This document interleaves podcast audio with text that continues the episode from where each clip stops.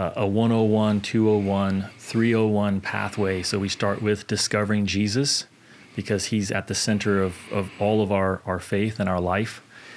The second is becoming a disciple. Okay, that's that sort of reflects on me. Well, who is he calling me to be? You know, I, I discover mm-hmm. Jesus, then I discover who he's calling me to be, uh, becoming a disciple.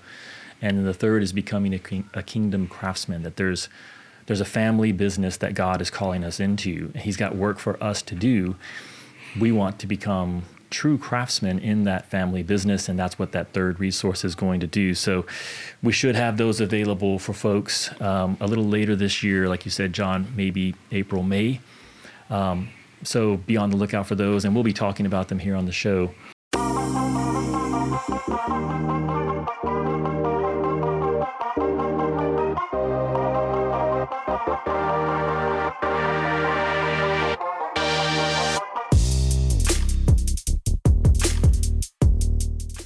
Well, welcome everyone. We want to say Happy New Year, Happy 2024. John and I are excited about what the Lord has for us here in the coming year and you all being a part of that. John, uh, we're going to talk today about focusing this year on the things that truly count, since this is our first podcast of the year. Uh, we're going to talk about the three C's and why those are important. But you know, a lot of times when we start a new year, we we think about new beginnings. This show and what we're really excited about is returning to a refocus. So not necessarily doing something new, but refocusing on something old. Yeah, Andrew, I think that's actually how life works, right? So we're always wanting an upgrade, you know. So every year there's a new iPhone or a new Samsung that comes out. So much of our lives is I got to get the new thing. I, I, need the new thing. Actually, almost like an addiction. Um, but you know, we've we've had a whole bunch of phrases that we use. But living in ancient faith in modern times, living in unchanging faith in an ever changing world that that's just something we want to make sure we keep in front of our minds and at the in the front of our listeners' minds and our community's minds that we want to keep our focus back to Jesus, back to the scriptures in this ancient faith rooted in who Jesus is, rooted in the scriptures. So, like you said, it's not a new year, new you. Instead, it's a, a new year, a refocused you. And hopefully that focus comes right on to the person of Jesus. Yeah, this is for sure what what we're all about is living for the things that truly count, the things that don't change. Like you say, uh, an unchanging faith in an ever-changing world. In some ways, that's that's how you can understand what it means to be a follower of Christ, or the life of discipleship is to be constantly anchoring anchoring ourselves back to those unchanging truths. But the excitement, maybe the challenge, the the thing that makes this. Um, a, a, constant learning process is that the environment around us is changing, our own lives are changing, and if we're not careful, then then we can get led off the path, so to speak, uh, even with good things. And we're going to talk here in a little bit about the four Ds. There's going to be a lot of alliteration in today's uh, show, so everyone, yep. you know, fasten your seatbelts because uh, we're going to talk about uh, maybe the three Ps, the four Ds, the three Cs. Uh, man, but it'll all come together. Notes, man. it'll all come together. And I want to encourage people here at the outset to stick around for the end because we do have some resources that we know will help you refocus and stay focused on mm. following Jesus here in 2024. So, John, what are some of the things that that you would say just to get us started here? What are some of the things that don't change that that the Lord is looking for? You know, in every generation, he you know the eyes of the Lord are they're scanning the earth and he's looking for certain qualities in our lives. So maybe get us started on some of those things that don't change. Yeah, it's it's really good, Andrew. That you know you just mentioned the Second Chronicles sixteen nine. It's just, it's just kind of this awesome passage that early on gripped us and gripped our mentor, kind of a common mentor that we have. Um, that what's it look like to be a, a kind of a completely and wholly devoted heart before God? Um, so that's something that hopefully isn't changing. In fact, maybe even kind of is growing for each of us. Is that it's this ever growing, ever increasing kind of devotion, a fully devoted heart to God. But obviously, the Word of God, God Himself, those things do not change uh, regardless of circumstances. In fact, most people, t- even when they talk about studying the Bible, they talk about, well, what did it mean in order that you can understand what does it mean for you now. So, beginning being able to place the scriptures in its proper context, beginning to place the scriptures as this message from an eternal God um, to His people. Those are all things that are unchanging, and the truth of the gospel is this ever unchanging um, powerful gospel truth. It's this great story uh, that we've called the greatest love story amidst the greatest battle the world's ever known. Mm. Um, so that that's our gospel, and that's an unchanging story. How we relate that story to people in their context may change, but that story is unchanging. So I just think the Word of God Himself, the Word of God, the gospel, God's story, the gospel, those are these ever ever unchanging things. You know, they're, they're never changing. And that for us, hopefully, the scriptures and our commitments, those are the things that are actually changing. It's deepening and, giving us a more fully and wholly devoted heart before God. Yeah, so the change we want to see is the change of growth, not necessarily running around in, in 10 different directions, but really discerning what are the, the things that don't change, the things that are the most important, and then focusing our lives and and growing in our understanding of those things and our commitment to those things and in allowing those things to transform us to transform our lives as disciples i I just think of uh, the three M's. this is going to be a hilarious oh, episode. This, this, is hilarious. But, you know, the things that don't change, you know, the, like you said, God and His Word. So the Master, His message, and then His mission. You know, these these are three things that you can give yourself to, and know that whatever you invest in 2024 into your relationship with the master, into your understanding and and your um, proclamation of his message, and then your involvement in his mission, anything that you invest in those three things, it's going to be a good investment. It's going to be worth it, and it's really our mission as Into the Harvest is to help our community to to lean into those three things and to really grow. And we're going to talk about the the ways that we want to help you do that. But uh, maybe one last little word of introduction. We often talk about the first and last words of Jesus to his disciples in the Gospel of Matthew. So very easy to remember Matthew 4:19 and Matthew 28:19. The first words of Jesus that we see him speaking to his disciples are in Matthew 4:19 where he says, "Come follow me, and I will make you uh, fishers of men." The last words that we see Jesus speaking to his disciples are in Matthew 28:19 where he says, "Go therefore and make disciples of all nations, baptizing them in the name of the Father and the Son and the Holy Spirit, teaching them to obey everything I've commanded you, and surely I'm with you always to the very end of the age.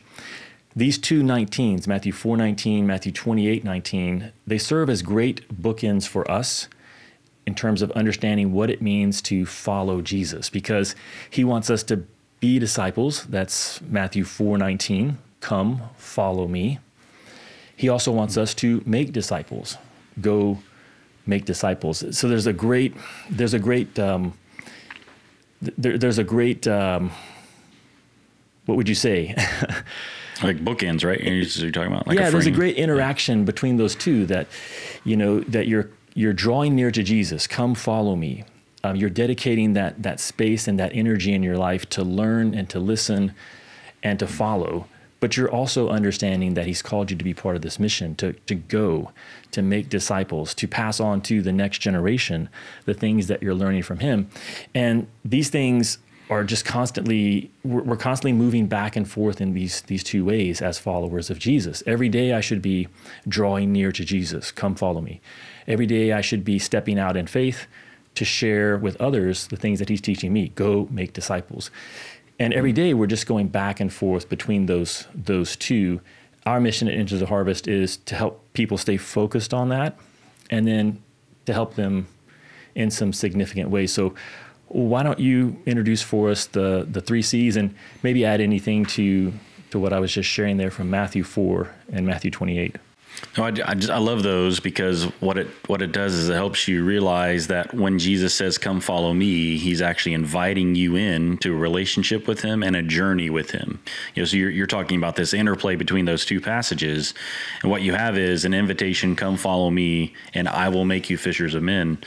And so part of the refocusing of hopefully 2024 is how can you be sure that you're following Jesus, knowing that He's actually taking you somewhere. He's taking you on a journey. He's wanting to walk with you and help you become a fisher of men. And as that process goes on, right, then he says, okay, therefore go. Come follow me, go make disciples.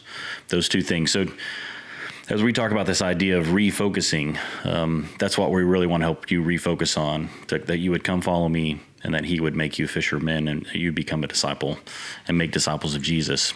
So, I mean, there's so many things that get in the way of that, Andrew. There's so many things that, you know, we, we already talked about, you know, these new things that we have to have. So, what we hope we can bring for you is that a focused on Christ, a Christ centered disciple making. That Into the Harvest, that's, that's really what we're about. And, and so we said we'd give you a whole bunch of acronyms, but I'll start with the three P's before we go to the three C's. These people are going to think we're crazy, Andrew. but so some of the things that can kind of get in the way or some of the lies that we might can believe as God's people is that we believe that preaching, praise and worship and programs can make disciples when it's Jesus who's making disciples. And the vehicle that he chooses to use is people like you and me. He decides mm-hmm. to use people. Um, that's actually the real P, right? The person of Jesus and the people who belong to Jesus who make disciples. So I think that it's important to realize that, okay, we can get distracted um, by kind of the bells mm. and whistles and the things that can kind of be flashy. That doesn't mean have bad preaching, obviously, or, or bad praise and worship uh, or bad programs, but what it does mean is don't put your confidence in those things to make disciples. So, what we're hoping we can do for you instead is to give you convictions, the confidence, and clarity that helps you live Christ centered disciple making out in everyday life. So regardless, regardless of whatever's going on and any things you might add to that kind of, you know, pizza that you're building, all these different items and things, but instead that the, the thing would really be Christ at the center of all of our lives, focused on him so that we live these lives that are, are, are, are meaningful, but they're purposeful and they're glorifying to Jesus. So those would be those three those three C's that we talked about and we promised: mm-hmm. um, conviction, confidence, and clarity. But that we would live those in a Christ-centered way. That that's what we're actually getting convictions, confidence, and clarity on Christ and what He's called us to do.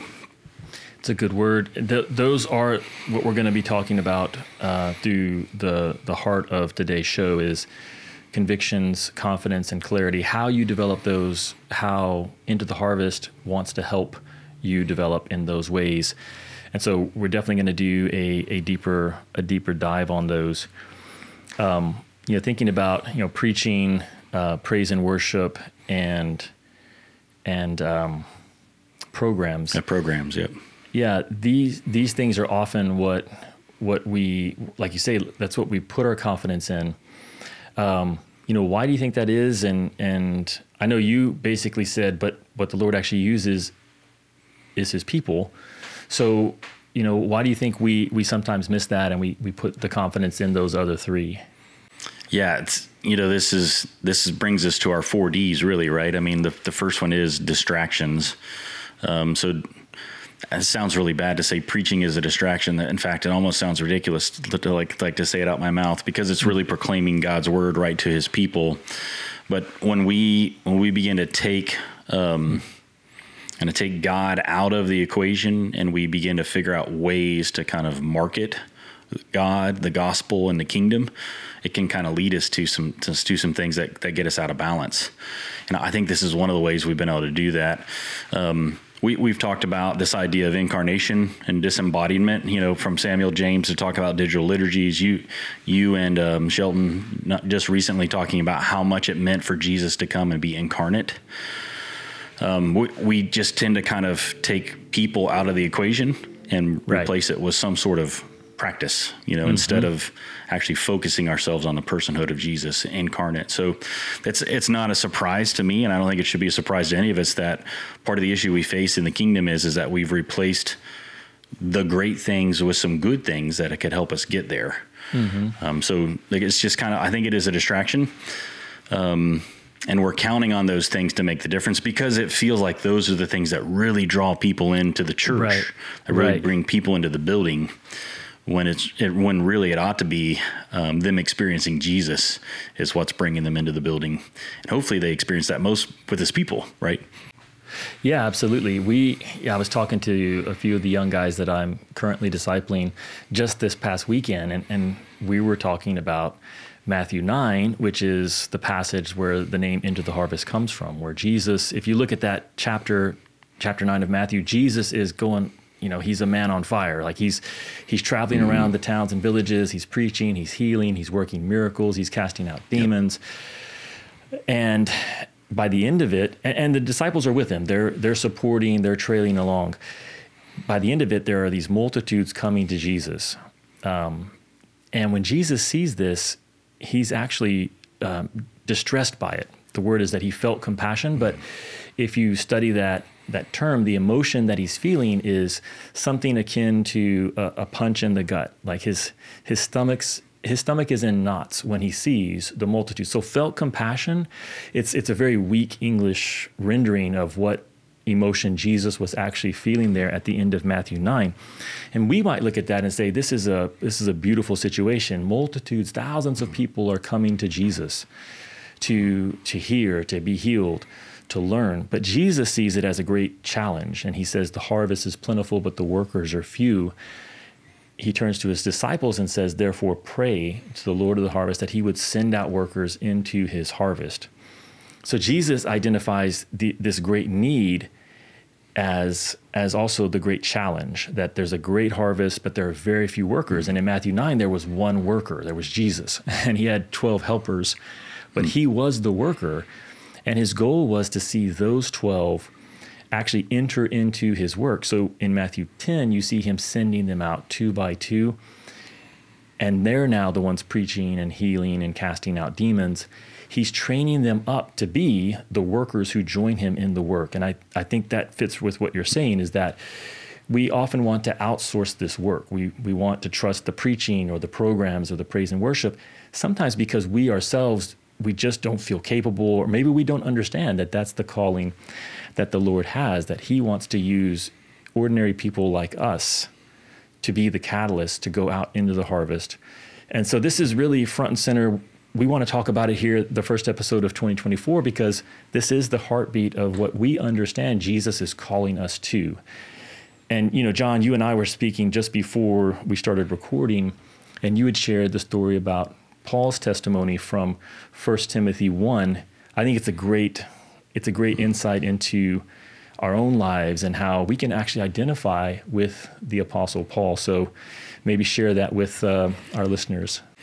Yeah, I'm going to grab it here. I, I, it's a powerful story, and I've used it a lot. And I think the Lord has going to brought it to mind a number of times, just over and over again, just how how faithful Paul was with what he knew, you know, and then actually um, just the clarity that he received as he was spending time with Jesus, um, it, it's amazing. So this is what Paul writes to Timothy. So keep in mind that this is the these are the last. This is part of the last three letters that Paul writes. He writes 1st mm-hmm. Timothy, Titus, and Second Timothy to his key disciples, his last mm-hmm. two disciples. And this is what he says in, in First Timothy chapter one, verse twelve. He says, "I thank Him who has given me strength." Our Christ, Christ Jesus our Lord, because he judged me faithful, appointing me to his service. You think, okay, this is great. Um, God has considered me faithful. But, but he has to zoom all the way back out and he says, this is like a plot twist, like an epic plot twist, um, because he says, though formerly I was a blasphemer, persecutor, and insolent opponent, but I received mercy because I had acted ignorantly in unbelief. And the grace of our Lord overflowed for me with the faith and love that are in Christ Jesus. And this is what he says The saying is trustworthy and deserving of full acceptance that Christ Jesus came into the world to save sinners, of whom I am the foremost. But I received mercy for this reason that in me, as the foremost, Jesus Christ might display his perfect patience as an example to those who were to believe in him for eternal life. And he says, To the King of the ages, immortal, invisible, the only God, be honor and glory forever and ever. So it's not a story about Paul it's a story about our Lord. It's a story about Jesus. But one of the things that we have to realize is is that you might be distracted. That's one of the D's. Our second D is you might have high levels of doubt. So distractions and then doubt. So the reason why this passage about Paul and Timothy coming up is so is so important for us is because he says it's a trustworthy saying. Jesus Christ came in to save all sinners, of whom I'm the foremost. So if I'm doubting about God's ability to use me, when Paul is saying, Hey, look at me, look at my life, look at how I live my life. I was this massive opponent of God. I traveled Mm-hmm. What I, any world that I could travel. In fact, I was given orders to go persecute, and in fact, I took place. I took, uh, you know, he actually murdered Christians who were people were just trying to follow Jesus. Mm. You know, so if we have this idea of doubt, well, God could never use me. Mm. Paul says to Timothy, and he says to us, look, there's, he can use you. He's used me. I serve as an example of God's faithfulness, and it's to him be the glory and honor um, forever and ever. Amen. So, this, this, this passage, he's so thankful that God, that Jesus would push him into service. And this idea of doubt can creep into us. But if we just stop and think what the scriptures tell us and what the examples of the scriptures show us, is that it's not in us anyway. It's always been in God's power working through us. And so this passage really goes cuts straight to the heart of doubt. I want to use your mm-hmm. life. Um, and this was in our last episode, right? You just put it best of of uh, 2023, the the mission part, and that was the thing that really gripped my heart is that I wasn't just going to wait to die and not screw up my life, not sin. In fact. Mm. What God instead wanted me to do, what you guys had convinced me of, you, Andrew, and Cindy, um, how you lived your life was that God wants to use you. Mm-hmm. So instead of doubting whether God could use me, instead you guys affirmed this idea in my life that if you're going to be here and you know Jesus, He wants to use your life. And it just goes speaks directly to doubt. Um, I want to use you and I can use your life. In fact, Paul says, "See, I'm living proof." Right. We often think of Paul as dead proof now, I guess. Dead proof now, but he was living proof then. he was when he wrote it. yeah, that's right. We, of course, we think of Paul as this great um, hero of the faith, and and he is. Much of the New Testament were is made up of letters that Paul wrote to churches and to disciples, to, to believers that he helped come into the faith. And yet, when Paul thought of his own life, he he saw someone who should not have ever been allowed to participate in the work, except because of what Jesus had done in his life, that Jesus had considered him, right? So he actually says that that that that yeah. I thank Christ Jesus our Lord who strengthened me because he considered me faithful. He put me into service. Mm-hmm. So oftentimes when we have these doubts, when we think, well, I could never be used, or I, I don't think God wants to use me, he, he, wants to use more talented or more educated, um, more mature uh, believers those doubts are because we're making the assessment. We're considering whether or not we're faithful enough, whether or not we deserve to go into service. And what Paul realized was that yeah. Jesus had considered him faithful. Jesus had put him into service. And you're right. You go a little bit further down, and I just want to read it again in case people missed it. He says, He was the chief sinner, the worst one out there and he says that he found mercy for a couple of reasons. One, that Christ might demonstrate his perfect patience. So it tells us something about Jesus and his patience and his willingness to use broken people, flawed people. But secondly, Paul says this was as an example to those who would believe in him for eternal life. So Paul saw that Jesus was putting him into service um, to accomplish both those things, to, to show us a truth about who Jesus is but also to say something about his ability to use us. You know, if he if he used Paul, he can use you. And oftentimes we don't think that way, but that's that's really what what Paul was trying to get at. Yeah, it's so good, Andrew. I, We've used this phrase before on the show, but it also help us helps us remember that there's only one hero. There's only one hero in all of the scriptures, um, and everybody else just points you and helps you remember how much more epic a hero that that you know that our Jesus is. You know, um, so part of the reason why we can't make this connection with Paul is because he's this hero of the faith, right? You know, he's, right. This, he's this special person with right. a special ability, and no doubt he was gifted. There's that's inarguable, mm-hmm. but instead, no, he was actually an everyday person, and he was the vehicle, just like we're the vehicle that God wants to use.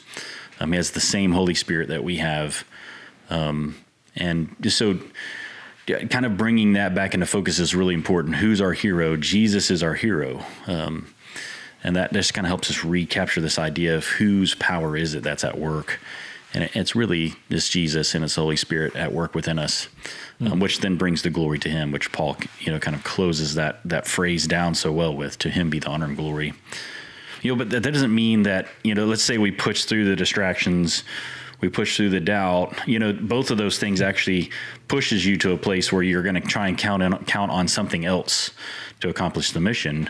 There's still going to be seasons of discouragement, and, that, and that's that third D. So you have distraction, doubt, and discouragement.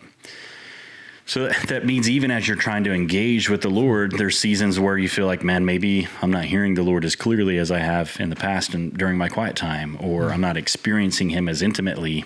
I don't have an uh, emotional connection with Jesus in this season that I've had before. Or you're out and you're sharing your faith and you're sharing the gospel, and it's hard to find a faithful man or faithful woman to invest in. There will be these seasons of discouragement and so, uh, just knowing that those are coming and knowing that uh, there will be challenges. In fact, it's crazy. He actually goes on in that very next text where he talks about how two of the people that he discipled kind of roll out on him.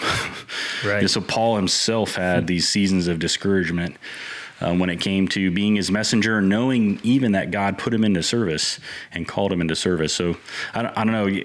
I know that we have worked through this so many times with so many people. We've worked through it ourselves where man, what is it? God, are you doing? What are you doing in this season? How can I be more faithful to understand you, to be, to take the right steps? We've had these seasons of discouragement. So, what would you say, kind of those, to that kind of our third D here on discouragement? Well, there's a real progression here. These four D's, these yeah. are things that keep people from stepping out in faith to follow Jesus and to make disciples. So that's that's why these are things we've experienced and these are things we've we've observed roadblocks or, or mental blocks that keep people from really living this life of faith as disciples and disciple makers. So eh, there's sort of a progression, right? Because at the beginning, there's distraction. So, so many of us are just so busy with everything that the world is throwing at us that we don't even understand what Jesus is calling us to. We don't even have a vision for being his disciples and making disciples. So we're distracted. Uh, but then sometimes you begin to understand that, hey, I think Jesus is calling me to this, and that's where doubt comes in. But surely I could never, I, I'm not qualified. I'm not enough to to follow Jesus and to help other. Certainly not enough to help other people follow Jesus. So doubt can can creep in. But if you step out in faith, if you if you have the clarity that you're not distracted and you step out in faith, in the midst of these doubts, then discouragement can come in because it's not like you just t- take that step of faith and then everything just goes perfect. I mean, the Lord is is definitely going to show you His amazing power and His faithfulness, and, and He's going to show you um, how He is at work in you and through you in ways that are very encouraging. But there will also be setbacks, short you know shortcomings and that's where the discouragements can really come in. And, and that's true for all of us. That's one of the reasons why we need each other. We need to be part of a community of saints that is is encouraging one another and building one another up because discouragement will be one of the things. And oftentimes if you're isolated and you're not really investing deeply in those friendships and in those partnerships, I think it's one of the reasons why Jesus sent them out two by two. You, you never see an isolated uh, disciple maker out there just making things happen. Hmm. We need each other because discouragements will come. So I, I, don't know if that, if I gave you enough of an example. We'll, we'll get into some some examples here shortly. But the fourth D is disillusionment, and like you said here in this chapter, we see that we see that with um, people like Paul throughout the New Testament that, that that there were seasons, and even people from the Old Testament seasons where they've been faithful, they've been trusting God. Um, and yet th- there are very low seasons. There are times where you can lose heart, and I think that's maybe the difference between discouragement and disillusionment is you can really question and doubt whether or not um, this thing is is working and worth it. And it's encouraging in some weird sense. It's encouraging that we see people struggling with disillusionment. We we've been studying uh, First and Second Corinthians with um, some of the some of the one of the groups that I'm leading. And I love Second Corinthians in particular because it's the most emotionally raw letter of Paul that we find in the New Testament. And when you read Second Corinthians, you see that Paul was emotionally in a really dark place. Um, a lot of a lot of times the word fear it comes up over and over in Second Corinthians that Paul was fearful that his work had been in vain, that that the believers were turning away from Jesus. And so um, he says at the beginning that that they they despaired even of life. Like it didn't even seem like they were going to be able to keep going. And yet God showed up in that disillusionment and in that that low point. So again, um, these four D's, they're they're things that keep us from moving forward as disciples and as disciple makers. We're all going to experience them distraction, doubt, discouragement, and disillusionment. We've seen it in our own lives, we've seen it in those that we've discipled. And so, where, where we want into the harvest to, to come into play, and we hope that it can be an encouragement to you, is to identify those things, but then also to provide a way forward. Yeah, it's really good, Andrew. I mean, yeah, I just think ultimately where it leads you is these lies from Satan that says you can't be used, you're not usable, God doesn't have a plan, God's not sovereign, you don't belong to Him.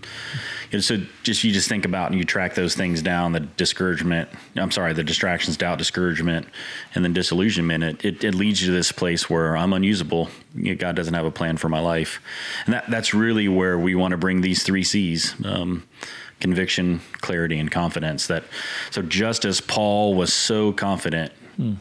God put me into service. Jesus did that. He put right. me into service. I didn't opt in. I didn't say, "Hey, pick me." You know, though he made some choices that allowed him, you know, and when he when he repents, right. he calls him Lord. Um, that Jesus called him. So that could we have those same kind of convictions before God? I'm sure mm-hmm. that God wants to use me. And this is the thing that's true about convictions, though, is that you don't just wake up one day and be fully convinced of something. You know, mm-hmm. it's convictions are a journey. They, they're, they're, you're starting at one place, and you might, you know, I think this is probably true. But as you try that kind of hypothesis out over time.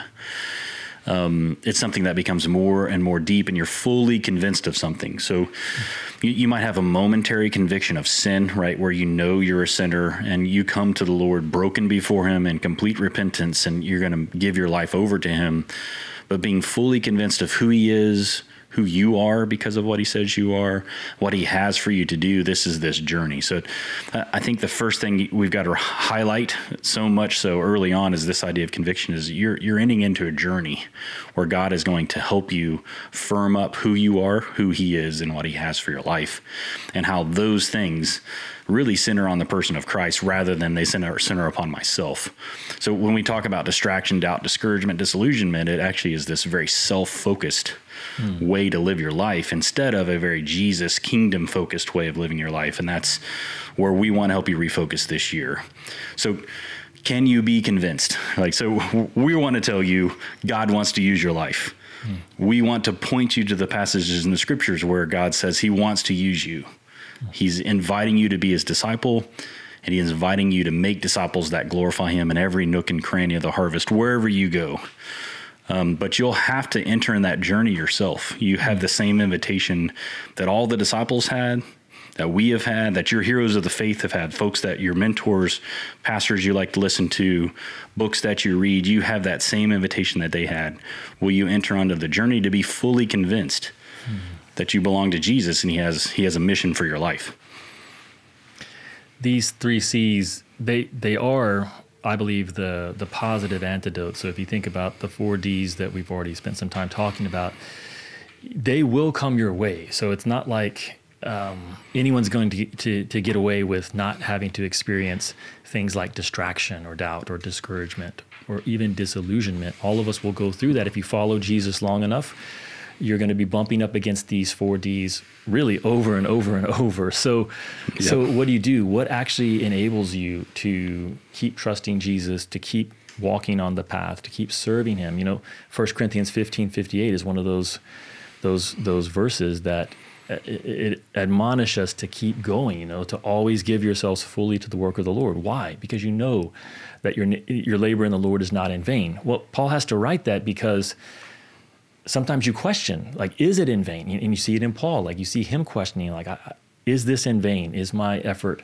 is my dedication? So we're all going to come against those four Ds. The things that that help us keep going are these three C's: the the deepening convictions, the greater clarity, and then the confidence that really I think comes from convictions and, and clarity lived out over time, you begin to develop a confidence. Uh, I love the way you, you're emphasizing that, John, that ultimately the confidence more and more is in Jesus and in his faithfulness to, to guide us and to strengthen us and to work through us even when we fail, uh, to work through our failings and um, you know to, to, to keep us in the in the fight and in the faith. So this idea of convictions developing over time, I, I think is is really good.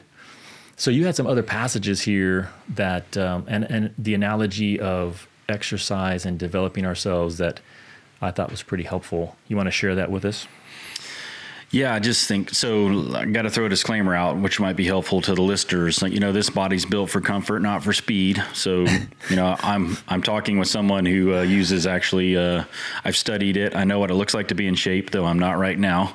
Um, so just throw that disclaimer out before we get started. But just this idea that anytime you're trying to become stronger or you're trying to change, uh, there's really three principles: um, time, stretching, and, and, kind of weight training, you know. Mm. So really the time aspect is you're going to continue to do it. You're putting the reps in. So just this idea that you're going to build these convictions is that you have to be in this place where you're going to be able to um, you know, begin to put practices in your life that you're going to do over and over and over again that helps you and sets you up for success. And you can kind of use that as an analogy of like you're just continuing mm. to hmm. put reps in, mm. um, and and you're beginning to tr- to do kind of put the work in, so to speak. The second one is this idea of stretching is that you're doing new things. Um, you're kind of shocking your body, and it's developing you. So and because you're doing that, what it does is it allows your body to continue to grow, move, develop so that you, you, know as you make this decision to enter into this journey is you're going to take some faith steps forward to maybe you've never shared the gospel with anyone so i'm going to share the gospel um, with a friend uh, maybe you've never actually shared a thought out of your Bible study, or you, you, know, there's friends that you've had, your neighbors that you never introduced you, yourself to. Maybe you have a friend um, at school, or you've got a friend in college, or someone in your neighborhood who's actually asked you about your faith. You never, you know, you know, well, you go to church and you just invite them to church. So the stretching comes as you're taking kind of faith steps to say, okay, God's given me some opportunities. I want to take them. And then the weight training, I, I really, I kind of use that analogy in terms of you know, you're adding more weight as you make reps. Mm-hmm. So God does that naturally for us, actually, right? right? Where He's bringing these difficult situations into our lives and He's showing Himself faithful over and over again, so that when the next trial, the next thing happens, we're complete, not lacking in anything, like James chapter chapter one talks about. So, but entering onto this journey, we use this phrase: "What are the practices that build conviction?" And so, really, what we're talking about are the basics of the Christian life word, prayer, being in fellowship, sharing our faith, mm. doing what the scriptures tell us to do. Mm. But you'll have to put the reps in. You, are going to have to do those over and over again. You, not just once. You know, I remember when we first started studying the Bible together, Andrew, you would say this great thought, and I was reading the exact same passage. I don't know if you remember this or not, but the, I think we are at my house. It's way back in the day in Kentucky. I was like, how did you see that? Where'd that thought even come from? You're like, well, I was reading it, I had this thought, and I knew this cross reference, and then I made me look up this word in the Greek, and bam, God gave me this thought. I thought I had no framework for that whatsoever. I just didn't have the reps. I had no idea actually how to make connections across the scriptures. So I'd say that the first thing is is that you don't just get a conviction, and it's just like working out. You know, everybody's trying to lose weight this year, I'm sure, or be more fit, or have more gains, or something. You know. um, but we also know that uh, that's only going to be as good as my commitment to it and how many reps and the time I put into it. And if I don't quit, you know, after January the 25th, you know, once my I set my new resolution, but I didn't do anything about it. So a little bit of a ramble there, but I think that's kind of the, the thought. Well, one of the key thoughts that I'm taking from what you were just sharing there is that sometimes we can think of convictions as as just limited to our, our mental disposition. So I have a conviction because I think something is true and I really be, I really believe in it. I really agree with it mentally. But mm.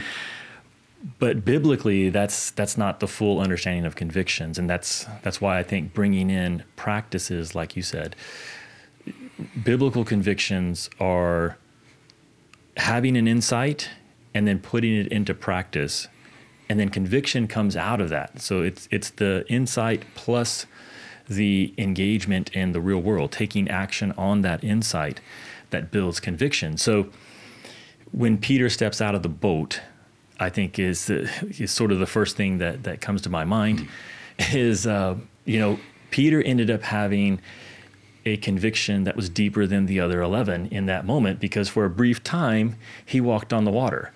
And so yeah. there was this insight that, hey, Jesus is walking on the water. And if it's really him, he should be able to enable me to walk on the water. So he took, he's the only one who took that step. You know, only two men in history have walked on water. And Peter's one of them. His didn't last as long, but uh, he did walk on the water. Sure um, did but it's because he was willing to to take action on that. So for us, we want to live out these practices in our own lives because these practices are the the secret sauce to developing convictions that carry you through discouragement and, and disillusionment that you know the, the the the time to start training for the battle is not as you're charging the field it's it's to develop right. those practices deepen those convictions so that when God brings the, the storms of life our way, you know, we can stand up under those. Yeah, it's so good, Andrew. And it really makes me think about this is why Christ centered disciple making is so important. So we talked about Matthew 4 19, come follow me, I'll make you fishers of men. Matthew 28 19, therefore go and make disciples. Right. But 20 is saying, teaching them to obey everything I've commanded you. Mm. And so you know, making that connection. It's it's not teaching them to know everything I've commanded you, teaching them facts about me. Instead, it's teaching them to obey me. Right. So we use the three B's. Um, might as well just throw them all out here. You know, uh, sorry, to believe in, to belong to, and become like Jesus. So what what the disciples are actually charged to do isn't just to give these people give the next kind of section of converts or disciples a knowledge about Jesus. Instead, it's to help them become like Jesus. Hmm. Um, so when it comes to practices that lead to convictions, it's I'm teaching people to obey. I've been taught to obey, and, and when I interact with Jesus, it's it's not just something new that I think. Instead, it's something that He's actually asking me to do, or is reminding me to do. Um, so the practices that lead to convictions, but that Jesus brings that clarity um, by saying teaching them to obey. So, one way we're going to be helping you is by highlighting those practices that you can engage in that will lead to conviction. That, that's one of the things that if you are part of our community and you continue listening to the podcast or engaging with our resources, they're going to be highlighting practices that you can engage in that will deepen your convictions about what who God is and how He wants to use you. Another C is clarity. And you know, John, why are we using all these acronyms? It is kind of comical. we know, we did not plan this, people. But the reason why we're using them is because all of these are frameworks and they're frameworks that bring clarity. So whether that's the four D's, hey, that that brings clarity to the challenges that I'm facing you know the mm. the three B's to believe in, to belong to, and to become like Jesus. Well, that's a framework that that gives me clarity about what does it really mean to be a person of faith. Well, are these three things true of me? Mm. It's helpful, you know. So the other way that we want to help people is to help them have clarity, and I think that this is this is one of the big ones because there's in, in an age of information. What's what's so interesting is that as as as we've entered this age of abundant information where you can you can Google anything and get thousands of hits. You know, you would think that more than ever we would have clarity, but I, I would propose that it's actually the opposite, that in an abundance of information, you actually get lost because there's so much, you know. So what, what we really need is something that can cut through and give us the clarity to understand who God is and what He's really calling us to. And that's what these frameworks do that's a big thing that we're leaning into with Into the Harvest is providing frameworks that bring clarity to ordinary believers so that so that they can live and share their faith in everyday life. So so we're going to be doing that and um, that's really a, a big part of what we're doing over on the YouTube channel. So if you're not subscribed over there, I would encourage you to do that because we are going to be producing more shorter topical videos, both you know one minute mission minutes that that give you that clarity, uh, uh, just a brief insight into some spiritual truth that you can hang on to, but also some five to eight minute videos where we'll tackle a topic that has to do with following Jesus and helping other people follow him throughout this year that I think uh, will bring a lot of clarity to folks who want to live this life of discipleship. Yeah, it's so good, Andrew. Uh, I can't tell you how excited I am to, to really in a press in to just give those very practical tools. Um, we kind of loosely reference to them, you know, quite a bit in our shows, and then we link kind of those resources for you. But in fact, one of the major things in the first couple months you'll see for this year in the show is a real strong emphasis on the Word of God um, how to study the scriptures, tools about the scriptures. That doesn't mean every show this first quarter will be about the scriptures, but there'll be a real kind of heavy focus on the importance of the scriptures, which we believe is one of the greatest ways you get clarity as you as you follow Jesus. Is that you know a, a, a friend of ours used to say, um, "God, what is it you want me to do today?" Or "Is there anything you might have for me?" And, and you'd kind of kind of sit silently before Him, and hmm. he always felt like God kind of said, "Well, I've kind of written some things down there." Um, you might want to check them out, you know. so, right. Um, you know, he, you know, I don't think it really went down that way, but he's just kind of saying like, hey, the, there's a, you know, Jesus wrote down, mm-hmm. Jesus became the Word. You know, was the Word, became the Word, flesh dwelt among us. You know, the Word became flesh and dwelt among us, and so getting to know Jesus, being in the Scriptures, those are things that bring you clarity. And but just like you said, you know, there's 66 books there how many is there like 31,000 verses or something like that? Yeah. You, did you do the math? I think you told me I that, did, right? Yeah. Uh, 31, 174, I think. Yep. Yep. Exactly. 174.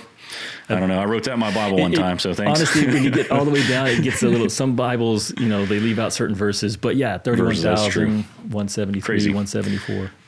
So just so you know, as you're looking at that scriptures, you're like, okay, well, every one of these verses is important. Mm-hmm. God wrote them down, right? But so there's just another way in which we can understand yeah. why clarity is so important. Um, and who do we focus on? How do we focus? Um, that's that's kind of at the heart of this this idea of, of, providing clarity. So we do hope that's something that that's that's helpful for you as the years come by, as the year goes by, um, so that you can be a more yeah, just be more on point with who Jesus is and, and clear on what the mission is. We want to help you have resources and practices that deepen your convictions. We want to provide frameworks that bring clarity because out of that comes confidence over time as you engage in those practices and, and you become more familiar with the frameworks that that focus and shed light on what God is asking from his people. You live that out over time, confidence begins to build because you begin to see these things li- lived out in real life. God using you, God showing you yeah, things amen. from the scriptures that you didn't see before. Uh, with that time in the footsteps of Jesus comes a confidence that that carries you through some of those discouragements and and disillusionments that come. John, we probably ought to uh, shift and just in wrapping up, uh, I know you've already shared a little bit about um, where we're going here in the coming months and why we uh, encourage people to subscribe and stay connected with us. But what are some of the uh, things that are coming up here that you're excited about? You've already shared a little bit, but um, you want to give any other updates to our, our listening community? Yeah, we hope that kind of just this idea of, of confidence as we bring that to a close is that you know confidence does build over time. So this idea that as I try things, as God gives me ideas, I become more and more confident that He that He can use me. And so um, recently, we just had the opportunity to work with a publisher to work through some of these tools that have given us confidence through the years, and tools that both of us has used, used quite a bit, and the folks that we've discipled have used. Uh, so we're hoping that to kind of get in your hands uh, here relatively soon, maybe April, May timeframe, is is to give you three resources, and it almost kind of comes right in line with with what we've been talking about of becoming a Christ a Christ centered disciple maker is discovering who Jesus is, um, getting on this journey. Who is Jesus, and looking from the beginning of scriptures all the way through to the end of the scriptures. Who is Jesus, and how do I discover who He is and what He's about? Um, the second one is uh, you know a second book that we're gonna that we're calling Becoming a Disciple. Um, that will help you. Okay, what are you know 20 it's a 20 week study where you're working through what's it look like actually to, to belong to Jesus, to be his disciple? And then the last one, which we think will bring a whole lot of confidence for you, is, is how to become a kingdom craftsman. And just tools that you can use day in and day out of, of, just helping people who have questions about where do I get started? What does it look like to get started? Because what, what we found is, is that there's either one of two problems. The first problem is I don't know how to make a disciple because I've never been discipled myself. The second problem is I, I think I want to make disciples, but no one's interested. Hmm. So how do we help? The, how can these resources help bring both of those things together? One of those is is that I've got materials, I got ways to think through things, and what you'll find is is that those things actually become their own. You're not just kind of like sitting down with that Bible study and reading line for line, and that's not how you make a disciple. It's something that puts you on this journey to be at the feet of Jesus and helps other people be at the feet of Jesus. So mm-hmm. the first one is is how can you personally become a disciple, beginning to progress towards how do you pass those things away to give you those three C's convictions, confidence, and clarity to be a Christ centered disciple maker. Yeah, these resources are going to provide folks with a pathway to discipleship. So, uh, a 101, 201, 301 pathway. So, we start with discovering Jesus because he's at the center of, of all of our, our faith and our life. The second is becoming a disciple. Okay, that's that sort of reflects on me. Well, who is he calling me to be? You know, I, I discover mm-hmm. Jesus, then I discover who he's calling me to be, uh, becoming a disciple. And then the third is becoming a, king, a kingdom craftsman, that there's, there's a family business that God is calling us into. He's got work for us to do. We want to become true craftsmen in that family business, and that's what that third resource is going to do. So, we should have those available for folks um, a little later this year, like you said, John, maybe April, May. Um, so be on the lookout for those, and we'll be talking about them here on the show.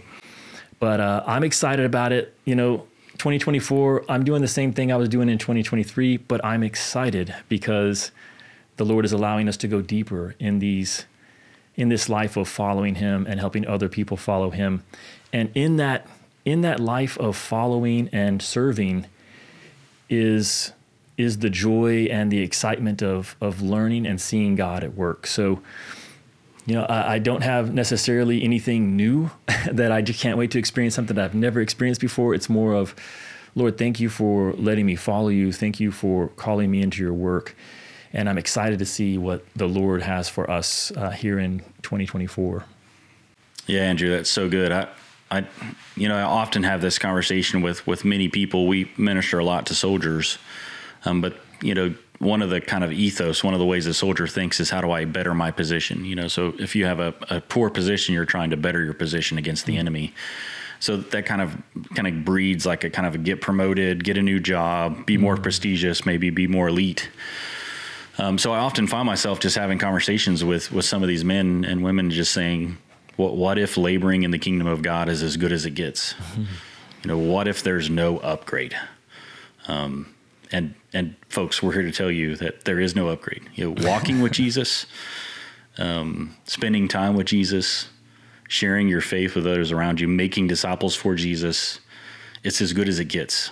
Um, so it may not be something new for Andrew and I that we're doing, but we're hoping to invite you into something new. If you've never tried to become a disciple, if you've never tried to give yourself away to someone else to make disciples, then it is then it could be this very new part of your faith, and it's a it's a ever growing and never boring um, way to live your life with Jesus is to to walk with Him and give yourselves away to the next generation. Um, and to see the world through that next generation of disciples that you're raising up. So, nothing new for uh, end of, for the Into the Harvest gang. Um, but if you're listening to this and you think, I want to make a disciple, I want to be a disciple, I want to make disciples of Jesus, then we invite you to come onto this journey with us um, and, and to make disciples um, because we know that you won't be disappointed. I, I agree 100%. Actually, John, we didn't even talk about this, but I, I sent this quote out to my oldest son. I'd come across it recently. It's from a book called Your God is Too Glorious. I haven't read the book, so this isn't an endorsement okay, of the book, disclaimer. but this quote really jumped out at me. But it says to lead a quiet life. You know, it's referencing the passage there in uh, 1 Timothy 4. To lead a quiet life doesn't mean that you lower your expectations as much as you lower your gaze. Instead of looking up to the next accomplishment, the next rung on the ladder, you look down at the daily life you live. The children God has given you, the spouse by your side, your aging parents, your dear friends, the poor and needy, all those little things you miss when you're always looking up to the next big thing in your life. And that's really the sentiment that you know you're describing there is that it doesn't get any better. And the good news is this is where life is truly found in these little things, the, the faithfulness mm. in the relationships and in the work that the Lord has given us. That is where life is found. So we're excited about being on that journey together here in 2024 and invite you guys to, to join us on it.